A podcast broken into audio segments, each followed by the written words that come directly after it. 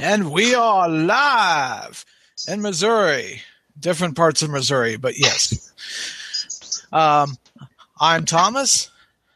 I'm Shane. Steven. And uh, that today he today he uh, actually did. He's a gamer, more of a gamer than I am, but um, so uh, naturally, one of the things that uh, he brought up was um, um, the mantle mantle that AMD's you know been working on, and I've been looking at you know some specific things from Microsoft because both companies they have something in common. They both have kind of uh, taken a beating over the years in one way or another. AMD, um, their their stock prices, I think last time I looked was under two bucks a share. Uh, they still under two bucks. I think it's actually getting close to like a dollar seventy five. Yeah, they, they've been taking a pounding in the stock market. Dollar. It's exactly a dollar right now. A dollar and eighty cents. Dollar eighty. Oh wow! It went up by one point one percent today. oh my god!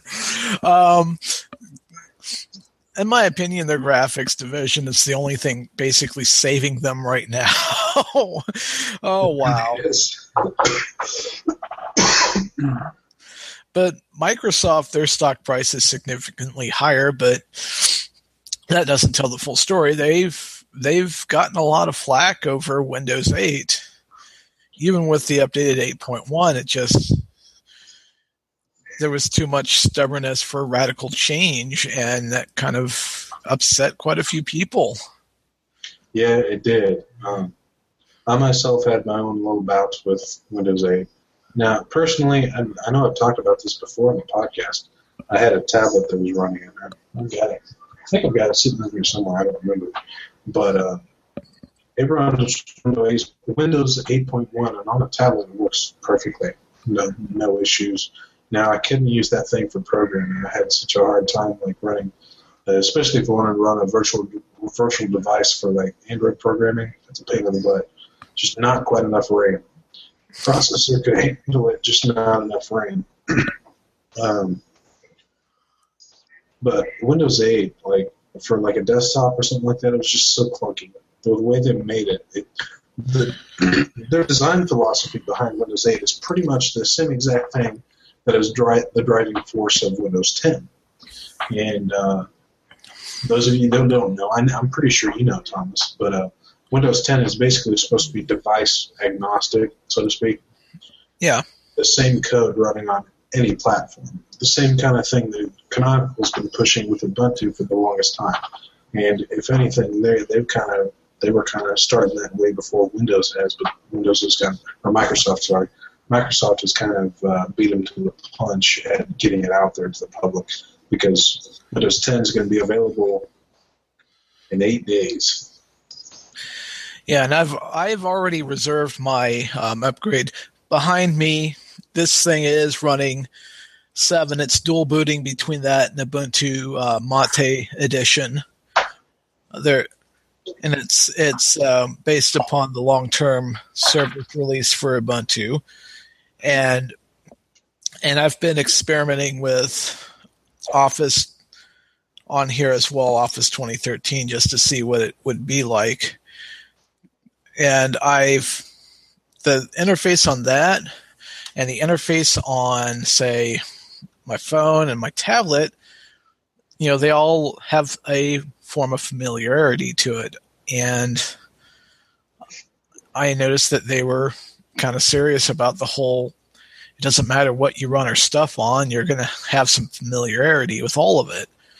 Um, even even the os 10 office 2016 for mac you look at some of the screenshots for that you compare it to say latest office for like the desktop um, there's going to be a lot of graphic similarities to all of that. And i've I've noticed they are trying hard with their convergence strategy and looking beyond Windows 2. It was kind of interesting. how would you say your experience was with uh, uh, 365? Uh, so far, um, it's interesting. Um, when you get a 365 subscription, what happens is like I, I, made this mistake and got like the personal edition, which okay, it's only like seven bucks a month. So I'm like, okay, that's all right. I was I should have gone for the home, which would allowed me to install it up to five devices and five mobile devices. You know, five desktops and five. Oh well, um, because it, apparently you can't just seamlessly upgrade your subscription. Um, you have to cancel it and then add a new subscription. I'm like, well, I've got a free trial, so I might as well give it a shot. And the mobile editions of Office, which is now you know not just for your tablets anymore that are smaller screens, but you know it can be installed on things like this. A lot of your basic editing that you're used to is pretty much free. Um, you know, there's just a few extras that they throw in there, like custom headers and footers for each and every page. Um, individualized colors for table cells or something like that. Um, that's that's the enhanced features you get when you when you have an actual subscription. So mobile devices, basic free editing, and integration with Dropbox and all of that. And and I thought that was an interesting gamble on their part. Then again, there's free products for iOS and Android as well. So might as well go for broke and see if you can't convince people to, hey, if you want the full experience on the desktop and you want some added features on your phone, you know, and some extra space on OneDrive, why not? Why not, you know, have a subscription as well? So it's not a bad marketing strategy from from Microsoft's perspective because it's it's it's the same kind of strategy that a lot of like uh, cloud storage is going. Um, a lot of other companies, Adobe's also got their Creative Cloud, which you can do a excuse me a subscription monthly for one individual service, which I think for each one of them, I don't think the prices are different, but I think it's like thirty 25 or 30 dollars a month for one service and then you can get adobe's creative cloud which covers a, a good chunk of almost all their services if not all for like 50 or 60 dollars a month. And then uh, office 365 it's like eight dollars a month for um, what edition are you using I'm using personal, which is about six ninety nine a month. I can install it on one computer one tablet and one one mobile phone, which obviously I did. Um, if I would have gone with home, it would have let me put it on five computers and five tablets or phones, five mobile devices basically. So so that that would have been an interesting adventure in in and of itself. But with seven, with ten coming out, I figured, well, I might as well take a look at this stuff now to see what free and open source competition is. And right now, it looks like they're they've had to change their game up because, like with work with Office alone on the desktop, you can actually have like the individualized theme they have themes too, so it's so you can have kind of a custom, sort of a custom feel to it. Which, that's that's something new that I don't think they've introduced into Office before, which I think would be fairly nice. That was that was something that set Firefox apart from like Internet Explorer before Chrome was a thing, and I, I don't think Opera had anything, but Netscape might have. But I know with Firefox you can have different themes and change the way the look and feel of how how uh, how it looks and how it feels to you. Right, and that's and that's an important thing to you know keep in mind. Like like you know LibreOffice lets you change the icons icon set on the toolbar and everything else, but, but not quite. Let you know the only thing you can change other than that is whether there's GTK support, so it takes on more the look and feel of say GNOME, or the necessary stuff for KDE support so that KDE's theming is used instead.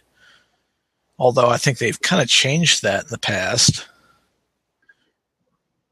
to where it's just kind of more agnostic. Um, but yeah, um, they skipped nine and are going straight to ten. I think part of that part of that is due to the fact that since there was so much backlash with Windows 8 and Windows 8.1, I mean, they tried to save themselves with Windows 8.1, the intermediary update that they decided to push out. Because so many users were upset about from Windows 7 to Windows 8, you don't have a start screen or start menu anymore. You have a start screen. So, and then automatically, by default, it would blow up the entire screen fill it up, and you didn't have your things like control panel. I mean, they were there. You just you had to dig to get them. Uh, control panel, your device manager, all those standard uh, administrator uh, programs that you can use to modify or change or do whatever you need to to your system if, if something happened, or if you needed to just go in and add a user or something like that. Some of that functionality was almost like taken away from the user if not made it absolutely ridiculous try to do it. And with it, with 8.1, they gave you the option to boot straight to the desktop, which was nice. And also, if you right click on the uh, Windows icon, which there wasn't a Windows icon in plain Windows 8, which could be very confusing for especially for people going from 7 to 8 or any other version of Windows to 8 and throw you off. It took me a second to get used to it, really, when I was testing it when it came out for uh, uh, developer preview.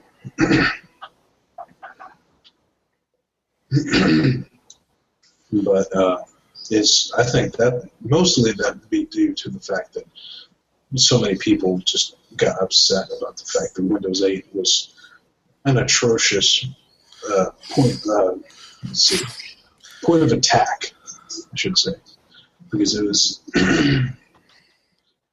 poorly implemented. No, and and I, I I saw the whole mobile strategy with the tiles and things like that, and I like I like the idea. It looked nice, except you know there was and it's like well as long as there's this whole legacy thing that they can go back fall back on because you know a lot of enterprises are going to need that and all of a sudden uh nope and so you had to have special custom hacks to add a start button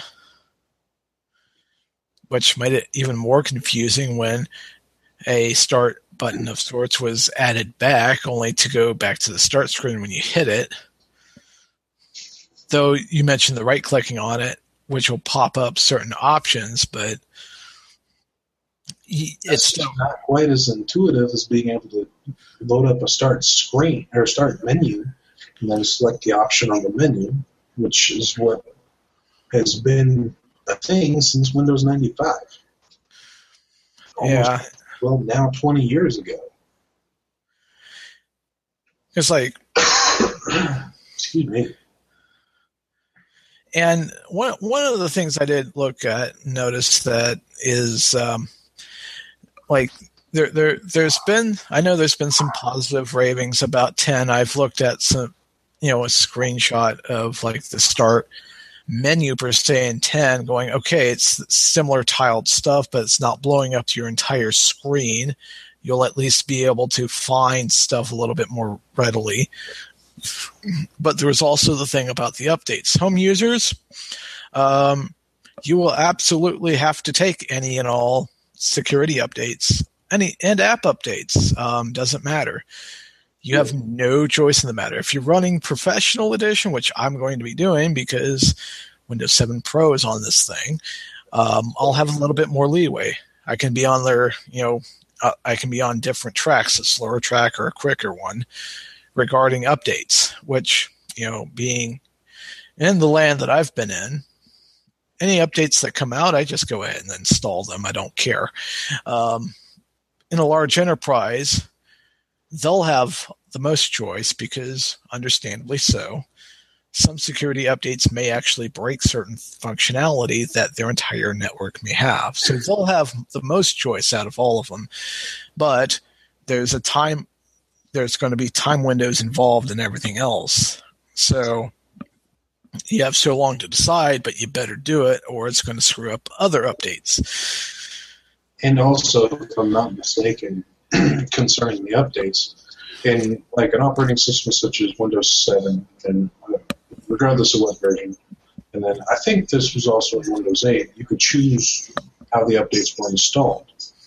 Like you could either have it prompt you and say, "Hey, would you like to install these updates?" And then you click OK, continue, or you have it them downloaded automatically, which was something set by default in Windows 8. And now, if I'm not mistaken, in Windows 10, you don't have as many of those options as you originally did with 7 and 8. Yeah, it's home users get the least choice. Like the home edition, I think some of that back with professional, just like what you were saying earlier, with being able to choose the, the time frame of when the updates come out and stuff like that. And and as an individual user, I'm not going to care. It's um, I don't do anything serious on this machine anyway. When it is uh, running seven, I mainly pop open WWE Network and watch it when when a major when a pay per view event pops on. So um, that's my main use of that. And once WWE gets their um, heads out of their hindquarters and decides to let let their service work with um, Pepper Flash, the version of the edition of Flash that runs off of Pepper API for Google Chrome, then I will probably switch back to letting you know letting it, it run through Ubuntu. Um, I can't run it through I can't run it through Chrome because it will not work. Um, it uses they use the same technology that MLB does for streaming for baseball games. But from what I've read, their stuff works better cross platform than WWE's does. So somebody screwed up the coding somewhere on their end. Either that or it's just lazy administrators not wanting to support multiple platforms. And and the bad part is all they have to do is just support uh, Pepper API. That's it. Um, or use an open platform such as HTML5, which is very very simple to use. Very very simple to implement. And cause uh, little issues. And and with the whole uh, adoption of the whole uh, protected media standard uh, by the W3C and Adobe having Adobe offers a product to, you know, basically protect media through HTML5. So there's no reason they couldn't implement that. It's just for some reason they don't. Probably um, a combination of laziness and or um, ignorance of the availability or ease of use of specific platforms. Yeah, because like, because like Chrome Chrome on Windows, you can get it to work, but you have to disable um, the Flash player that uses Google's API. But the bad news is you're opening your machine up for a drive-by attack potentially by doing that. Um, it's sandboxed so that, in theory, you're limiting the amount of attack vectors on your machine. But um, hopefully one day they'll be able to figure it out because um, because of the whole um, you know fiasco regarding the whole quote unquote hacking team discovering that hey there was a hole in Adobe's Flash in the first place Adobe had to provide an update for the old school NPAPI based Flash player to basically avoid a PR fiasco. Um, it didn't offer anything new. It's just a security update to prevent a drive-by attack. Um, and Mozilla decided to block Flash until they had that resolved, and they they quickly decided to resolve it, um, which is good. But um, in fact, I think today there was a software update that popped up on this machine that were that I initiated this Hangout session on, and sure enough, one of the updates was Flash Player, and I'm like, oh my. oh, oh my! I, I, thought it was past their uh, past their uh, support period, but oh well. Um, uh, I, I, guess if if something major like that has happened, well, that might as well save yourself some face, right? I mean, it could be wrong. I don't know if it's this year or 2017 that they're they've they're no longer doing security update support. Um, but we'll see. Um, but I, agree that Flash needs to die. Unfortunately, too many sites rely upon it still, so that's not going to go away. Between sites, and then there's also uh, companies that rely on it for like training. I I remember when I worked at Walmart. I mean, yeah, it wasn't that long ago, but when I worked at Walmart, and even some of like the training videos that I had to do when I started my job at Shelter Insurance, um, the same underlying program that does a lot of that is, is all using either Adobe Captivate or Flash. And if it's running Adobe Captivate, it's using Flash. So a lot of a lot of companies do that because, from my experience, I've done actually a little bit of Flash coding and Flash uh, animation, it's really easy. so it's good for lazy people. and, and, I can see that too. Um, but the good news is there's new technology on the horizon to hopefully, you know, have hopefully it develops enough to where it replaces that. Um, speaking of new technology, like I'm sure we're, going to get to AMDs in a moment, but um, with Windows 10, um, there's going to come DirectX 12, which is it's there. It's going to be for 10, Xbox One as well, and there's going to be like features and and such for developers. Um, that from the looks of it, developers, gamers may very well like it. Um, multiple GPU usage. Um, and that can include multiple manufacturers, types of cards, integrated graphics, and it's called multi-adapter. Um, you you said there's two types, explicit and implicit. And um, the, I've got the article there for us in the show notes, and we can probably share that with the viewers as well. I thought the article did a very good job at explaining um, what that was, and I didn't know about the uh, multi-adapter feature in DirectX 12 until I read this article. Basically, what that is is like like Thomas said earlier, is there's two different types. There's implicit and explicit. Implicit is basically like what has been in use previously up until now. So like you have you have a system, and if you have multiple graphics cards in it, um, usually when you have something like that, you have two AMD cards or two NVIDIA cards. There you go, Thomas. Yeah, for those of us who are, for those of you guys that are watching the YouTube video, you've got two very, very, very similar cards. Are those um, two quadros? Um, they are two Quadro FXs. They are slightly different variations, though, when I look closely at them. So I'm like, I'm not so sure I can quite do SLI on them. Um, it's doesn't look like I may be able to, but individual as individual cards, they'd probably work very well in respective workstations. I just don't have anything to test them in right now, so I, I just I don't know if they still work. They might. I don't know. It, it depends on the uh, life of the capacitors and the PCB and everything else that's attached to it. usually the GPU doesn't die for a long time. It's everything else on the board that dies out.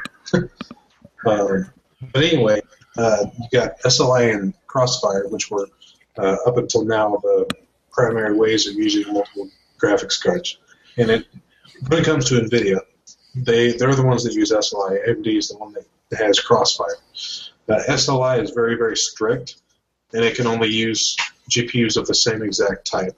They used to have some like hybrid SLI uh, previously using some of their old school integrated graphics with some of their mid to low range uh, dedicated graphics.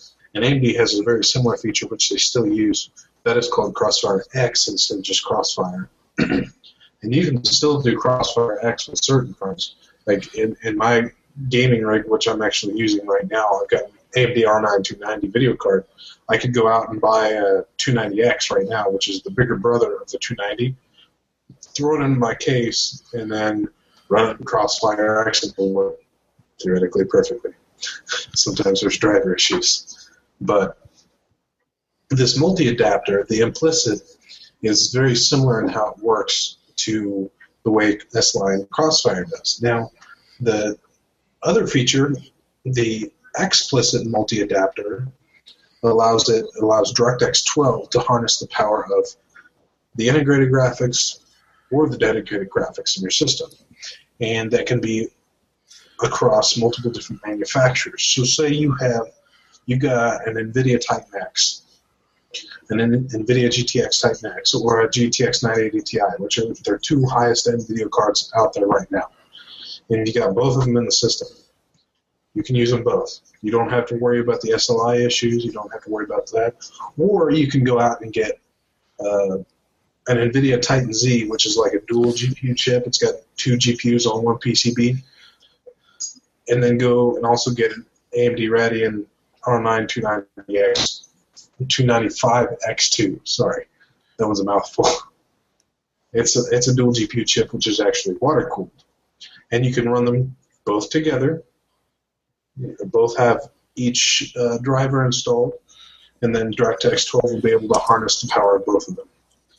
Now, something I mentioned to Thomas earlier, which this article points out, yes, it can take advantage of the integrated graphics in your system. For example, if you've got an Intel processor, almost all of Intel processors now have integrated graphics, unless you've got a really high-end system within the Intel X99, X79, or X58 platforms uh, most likely you've got integrated graphics. DirectX 12 will allow like developers to take advantage of the integrated graphics along with the dedicated graphics, but uh, due to the limitations of like the hardware itself, um, depending on the situation, the integrated graphics may not be able to actually help as much.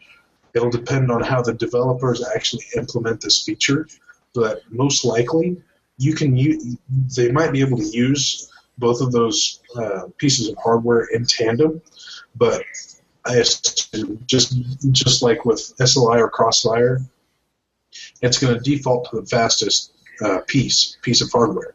So like if you got like like I was explaining earlier, you got a 290X and a 290 in your system, an R, AMD R9, and the 290X is also obviously the faster one because it's the bigger brother it's uh, if you have a game that isn't able to use both cards very well, or even if it is using both cards, if the second card isn't keeping up with the first card, which is the fastest, it's going to default to that and always use that one instead of the uh, instead of both of them. So I'm assuming it's probably going to work similar to that, but at the same time, allow developers to take advantage of that integrated GPU, allow the dedicated GPU to do more of the heavy rendering things that require uh, larger textures, much uh, much more uh, VRAM, um, or increased uh, load distance, and then the integrated GPU could do things like um, uh,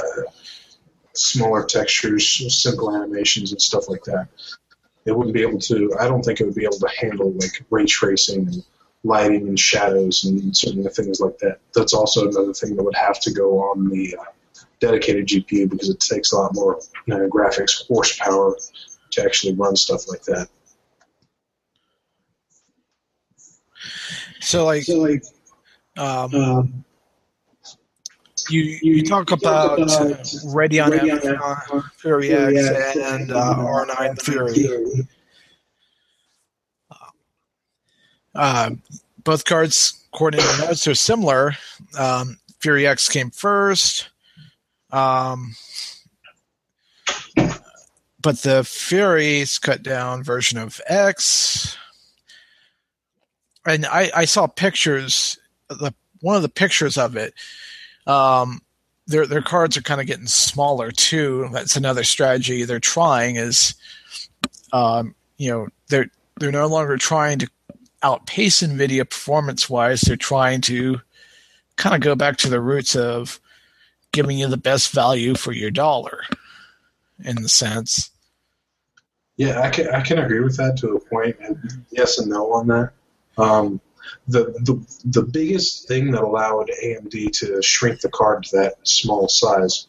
Um, if you guys want to look out look out there somewhere, you can just all you have to do is do like a simple Google search and search for the uh, Fury X compared to like the GTX two, uh, 980 Ti, and the 980 Ti's PCB is like oh that long, and then the R9 is like that long and uh, the technology that allowed AMD to do that is a new memory technology, which is something that they've been working on for, if I'm not mistaken, seven years.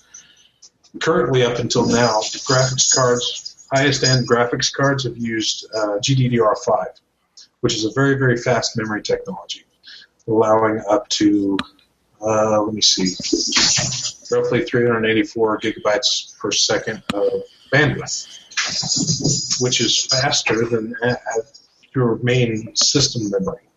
And the reason why it's so fast is because it's got to offload textures from the graphics processing unit to the CPU from the hard drive and everything else. And it's also got to store all that in memory, go back and forth and manipulate that, do transformations, a lot of 3D math, uh, physics, physics processing, and stuff like that.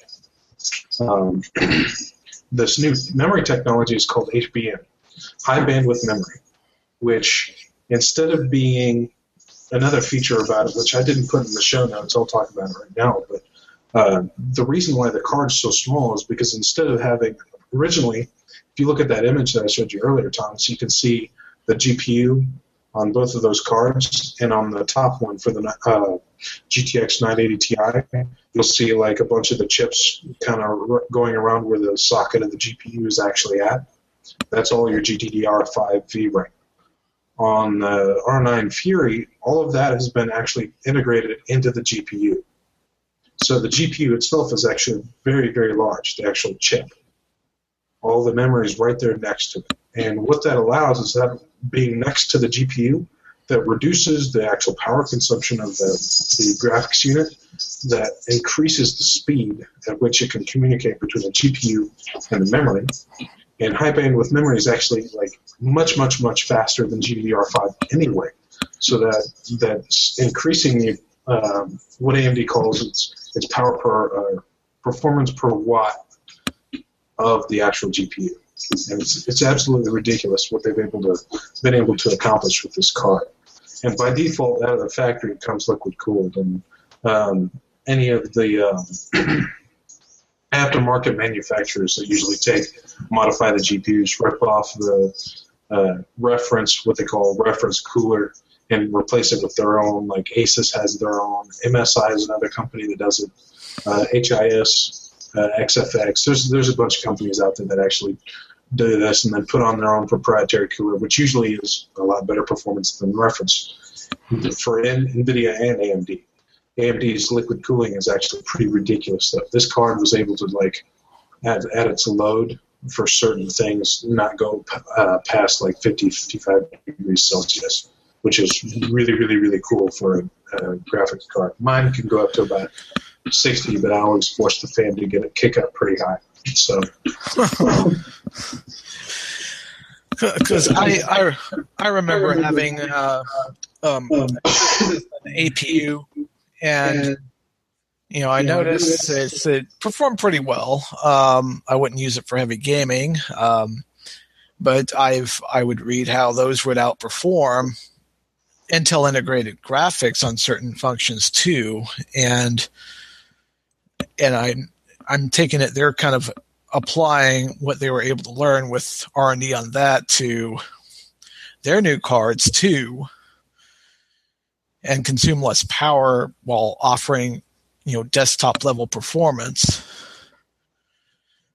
That that's that's where I think they're going to make their comeback, uh, their graphics division, but well, that that's one thing that I'm, I think we might see in the near future is for those of you that know uh, or have been keeping up with the podcast, approximately I think a year ago, we did an episode where we compared the hardware of the Wii U, the Xbox One, the PS4, and then I think we threw in some of the other older platforms just for comparison's sake. But both of the both the Xbox One and the PS4 use a custom AMD uh, SoC or uh, system on a chip, which incorporates 8 gigabytes of GDDR5 on a custom board with one of their APUs. there are some differences between the two, but for the most part, they both have an 8 core processor, and then the GPU is different between the two. The Xbox, the Xbox's processor has some like embedded uh, DRAM, which helps increase the performance of the processor itself over the PS4, but the PS4's graphics unit is much more powerful. Um, in a nutshell, that's basically what it is. What I'm hoping that we can see is something similar to that, but they take that uh, approach and apply it to their APUs for desktop, laptop, tablets, uh, all platforms, and then incorporate their new memory technology, which they've developed, HBM, into that. Because one of the features I was trying to get at earlier was, along with being able to incorporate all of that stuff into a smaller package, what allowed them to do that is they're able to, instead of having the uh, video uh, video RAM chips stacked around the GPU, they're now on the GPU and stacked on top of each other.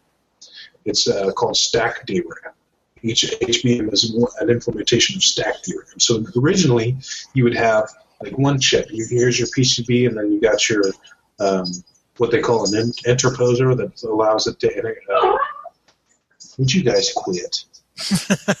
which would allow the the different pieces of hardware to communicate with each other. The, the video RAM communicate with the processor. It's just basically wires going back and forth, which are all embedded into the PCB. You can always see that, like in pictures and stuff like that. Or if you look at a motherboard, you see all the lines on it and stuff, the stuff that's straight up and down and angled. And that's all the wires that are going back and forth to communicate, transferring data and power and whatnot.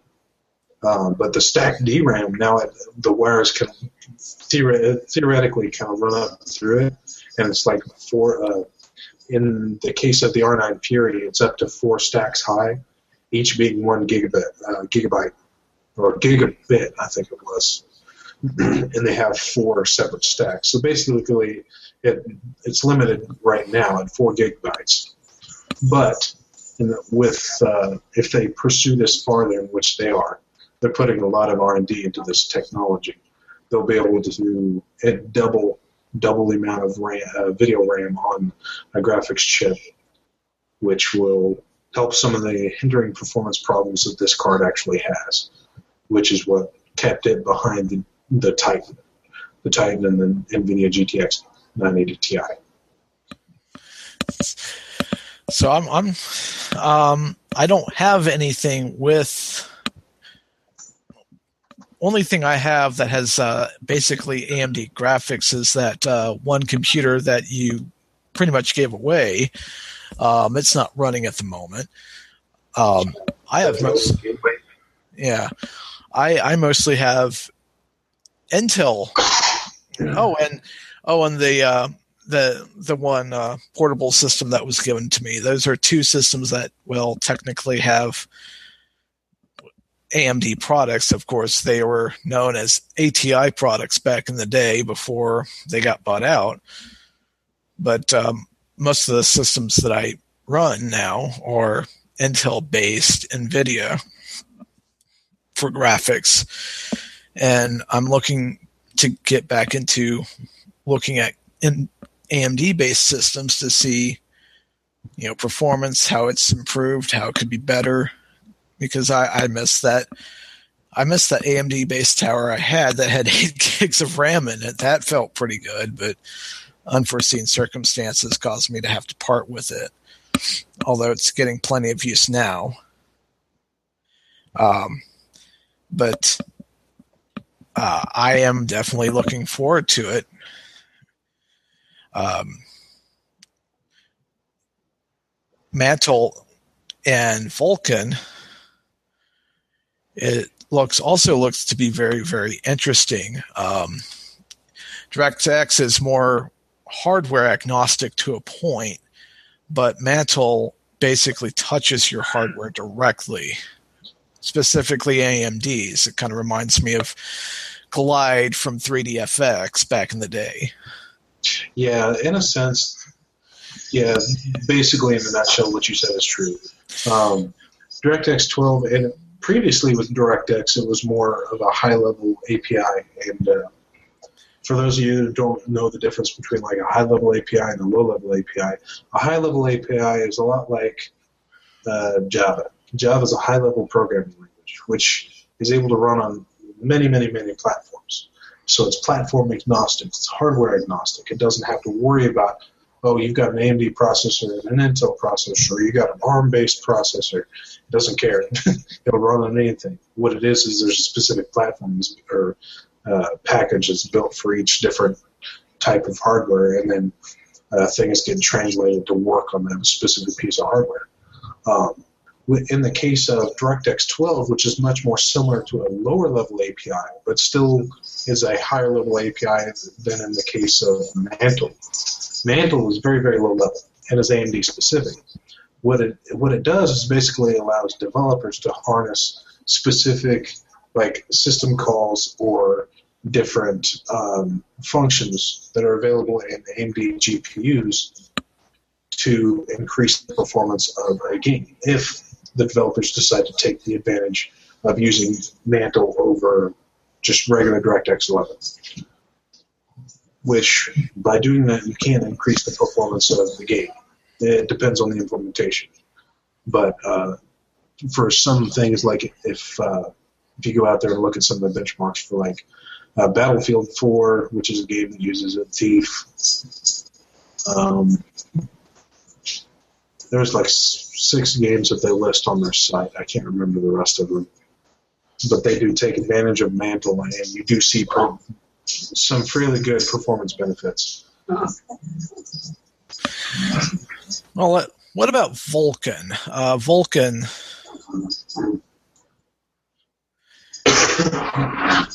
Would you two quit? Vulkan, I thought originally was just an extension of Mantle, which basically it is. Um, an article which I just read just earlier today, actually, is basically what is supposed to be OpenGL's successor. And for those of you that don't know what OpenGL is, it's basically the open source version of DirectX. It is the uh, Open Graphics Library is what it's called. So it's a, a graphics API that allows developers to access gaming hardware, your graphics hardware, to render a game or do any 3D based processing. So you do if, you want to do like some map generation or world generation or stuff like that, you're probably going to end up using the GPU. Vulkan is supposed to be a successor to OpenGL, but it's something that AMD is pushing based on what they've learned with Mantle. Mantle is now pretty much a dead, dead in the water. Um, AMD's kind of abandoned it in favor of Vulkan. So they're taking what they learned with Mantle and applying it to Vulkan, and taking what they use from OpenGL. And when it comes to comparing OpenGL and DirectX, you, you can do it, but you can't do it. OpenGL is available on any open source platform. So if you're running Linux, if you're running a Linux desktop and you're running a full uh, GUI or graphical user interface, you're going to be right. You can have the option to use OpenGL to do 3D uh, compositing, kind of similar to with Windows. when you have uh, Windows Aero, which allows you to like do a lot of these hover effects, like on your taskbar. It'll bring up kind of like a little image of what your window looks like, what's going on in that program, stuff like that. Same things like when when when it gets minimized, it kind of like shrinks and slowly goes down to the taskbar. A lot right. of those same effects. That's all 3D based processing.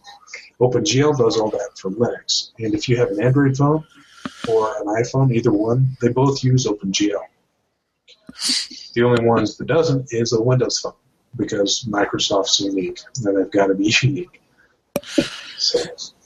And um, a lot of there's a, these uh, with their games they use OpenGL ES. Um, Raspberry Pi uh, also takes advantage of OpenGL ES, which which doesn't interact at all with the X window manager for a lot of GUI interfaces. Um, but um, OpenGL ES can be found on you know this Android smartphone, for example, for for your games and such. And it's it's kind of like a light light edition of OpenGL without and I think they a lot of people go, have gone with that to avoid patent issues too. A combination of patenting and then uh, OpenGL ES, the actual ES stands for embedded subset, so you don't get all of the full, the fully featured stuff that you get with full OpenGL, but you get some of the still you have some of those capabilities that OpenGL offers. And with newer versions of Android phones, some of the hardware is actually capable to, capable to run full OpenGL rather than just OpenGL ES. Originally, for the longest time, for uh, probably just a few years ago, Android phones and most mobile phones were limited at OpenGL ES 2.0, which is the same thing that the original Raspberry Pi is limited at. I don't know what the Raspberry Pi 2 is limited at. I think it's the same. But my phone uses OpenGL ES 3.0 instead of 2.0. And some phones now even use full OpenGL 3.0 because the hardware is just much more capable than it used to be. Oh yeah, absolutely. And with Vulkan, they're they're pushing it. AMD is pushing Vulkan. How successful have they been? It's honestly, I don't know. it's something that's come out in the last uh, few months or so. Mantle was something that they really, really pushed hard last year and the year before, ever since they released their 7000 series Radeon graphics cards. Uh, they went from the 7000 series to the uh, first R9 series, the R9 two, uh, 200s. So uh, I've seen some articles saying that it's not going to go anywhere, and then uh, this article, which I've shared in the show notes, and the one that I'm using for a source at the moment, seems kind of like it's going to, or they portray it as a successor for OpenGL. And if that's the case, then if that gets adopted by developers and other um, platforms, it's going to it's going to go much farther than uh, DirectX will because DirectX is just limited to uh, Windows. So, and right now, right now, it's just it's just it looks like you know both companies are poised to try to make a comeback in different ways. AMD sticking to its strategy of making their graphics even better and, and trying to update their processors too to perform even better. While Microsoft's trying to make more money off their cloud-based services because 10 is going to be kind of tied to their cloud tied to the cloud too if i'm not mistaken. Um, they're going to be pushing that to a lot and and their software as a service.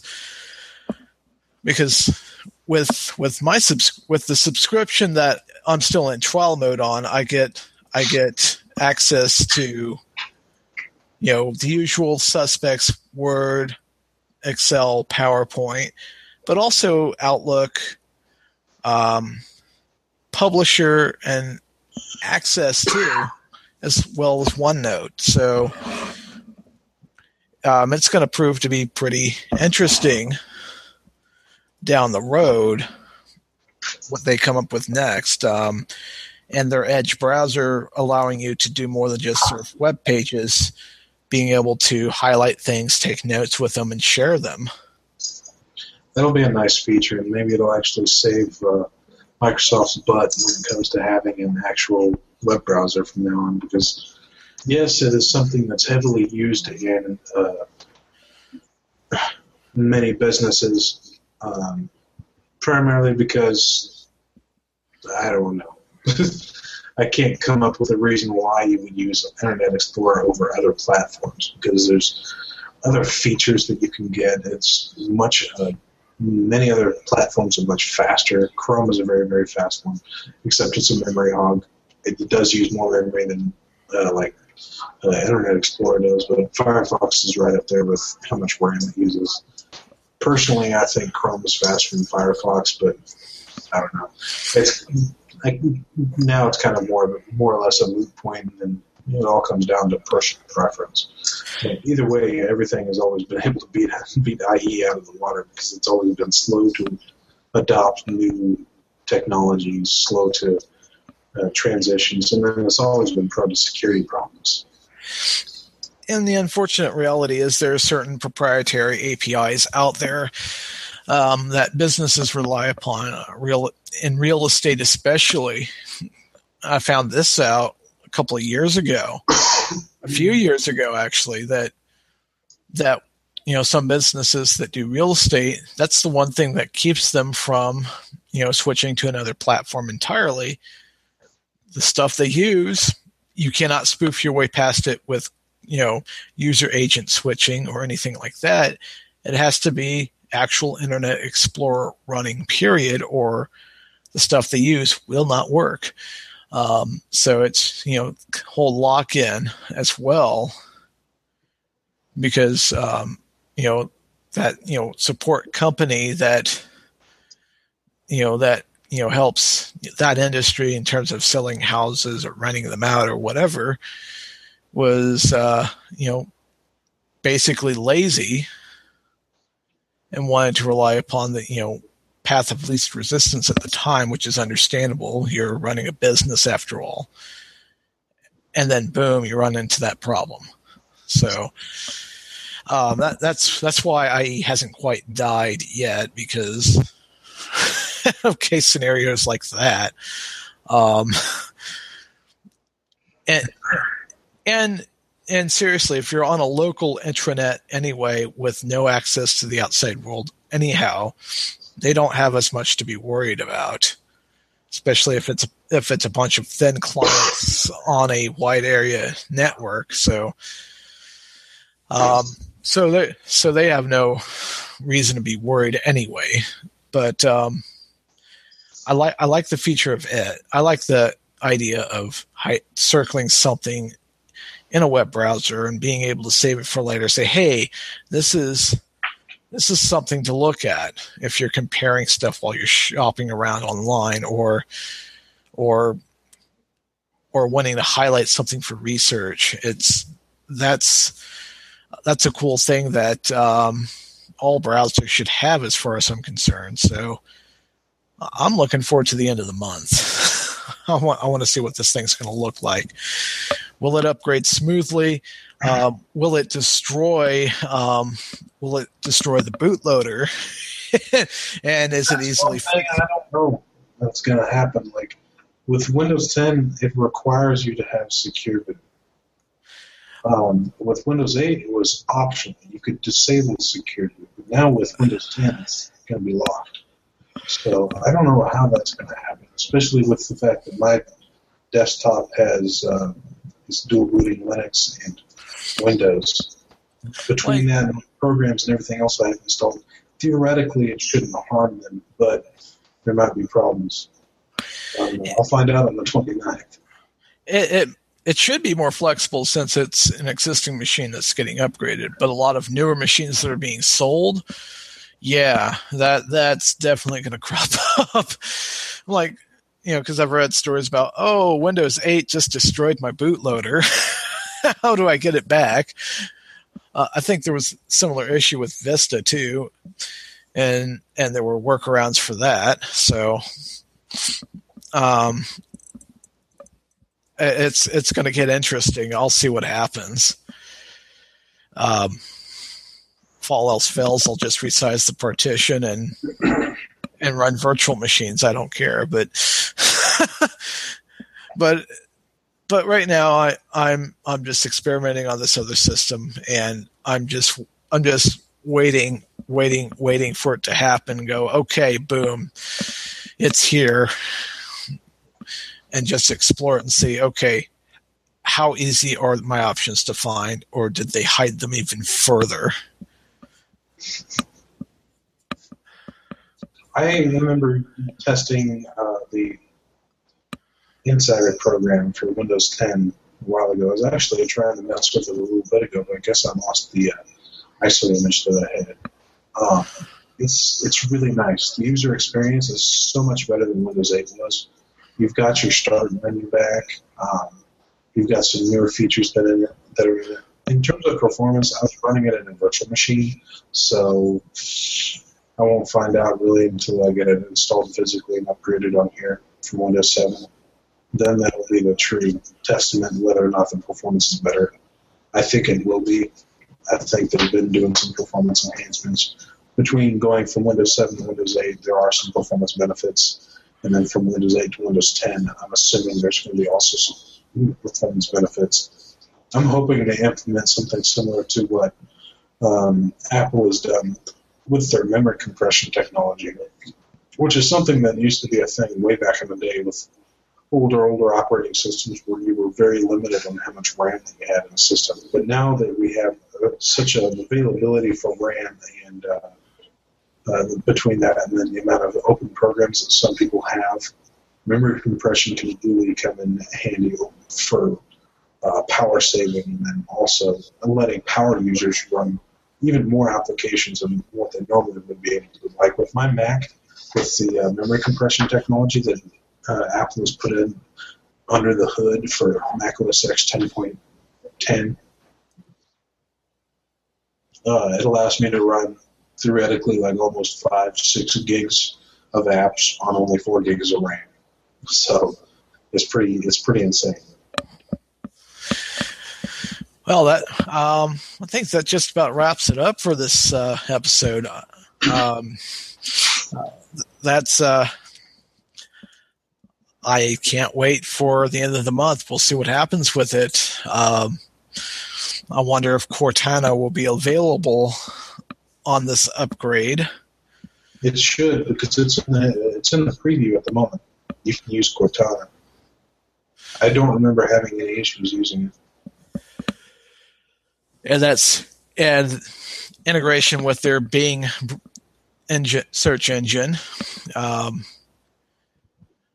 looks looks like uh, their cloud strategy and their Azure platform is making them some money. So maybe they'll become more platform agnostic and make more, available more of their stuff on other platforms besides OS 10. So, well, let's hope so.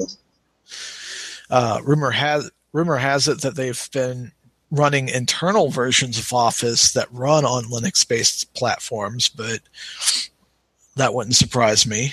So, sort of like how Apple had OS 10 running on the Intel platform for years and years before they publicly unveiled it. Uh, they had to get it right so that it didn't completely upchuck on a different architecture, I guess. But um, anyway, uh, next week, hopefully, we'll have something very, very awesome for you as well. This one was a pretty, pretty awesome topic. Um, and I'm going to have to see about getting an AMD based machine again soon. You should get one of the newest APUs. Those things are pretty wicked when it comes to actual performance. It has the the thing, the tag that they've been toting along with their APUs is that it has discrete level performance in an integrated system, and it's an appropriate tag. So, and uh, in, the, local place where I work, I've I've seen a Dell for four ninety nine that has a pretty decent looking um, AMD APU in it, which has you know very decent GPU instead of that. So I'm eyeing it, waiting to see if the price on that's just going to go down a little bit further. Four ninety. I would wait and see if you can get a hold of an AMD uh, A10 based system because the A10 is for the money. It's so much better performance. Yeah, you will spend a little bit more. Uh, if you can get a desktop, since I know you have multiple monitors already, if you can get a hold of a desktop online or something and then have it shipped to your place, you can get a desktop system with one of those A10 APUs in it, the 7700K or the 7800K or the 7850 or 70K. Any one of those on the Kaveri platform have just so much performance packed into it. It's absolutely ridiculous. And they're not expensive at all. They're really not. You can get one of those desktop systems for like six, seven hundred dollars probably. I think so. Yeah, yeah, you are paying like compared to that Dell, you're paying another 100 150 dollars, but it's so much worth it. It's way worth it, in my opinion. Because that Dell, I think the Dell you're talking about has an A6 in it, if I'm not mistaken, and it's lower power, so you're not going to get near as much performance as you would out of like an A8 or an A10. All right, I'll take a look then. Um, it, it would be the most RAM in a system that I've had in a long time because this system has four gigabytes of RAM. This other system behind me has the same amount. so that'll um, I'm I'm at some point wanting to get something that has the most amount of RAM I've ever had in a long time. It, and when that happens, it'll be the best feeling ever. Um, but that's that's going to be a ways down the road before I get to that point. So I'm shopping around now, and then when a really good thing pops up, I'll probably pounce on it. So holiday season is just going to get interesting. I'll put it to you that way. So next week, um, don't know what we'll come up with yet, but something tells me it'll be pretty interesting, like this one and the last one. Feed is technically updated, but uh, due to a snafu on too many characters for long description, I'm going to have to re-edit it. So you can play it now, but it's that's why the description's still kind of blank. But um, I'm going to update it right after this. So um, entertain yourself, educate yourself, and empower yourself. Uh, tune in next week, and we'll see you next time. See you guys later.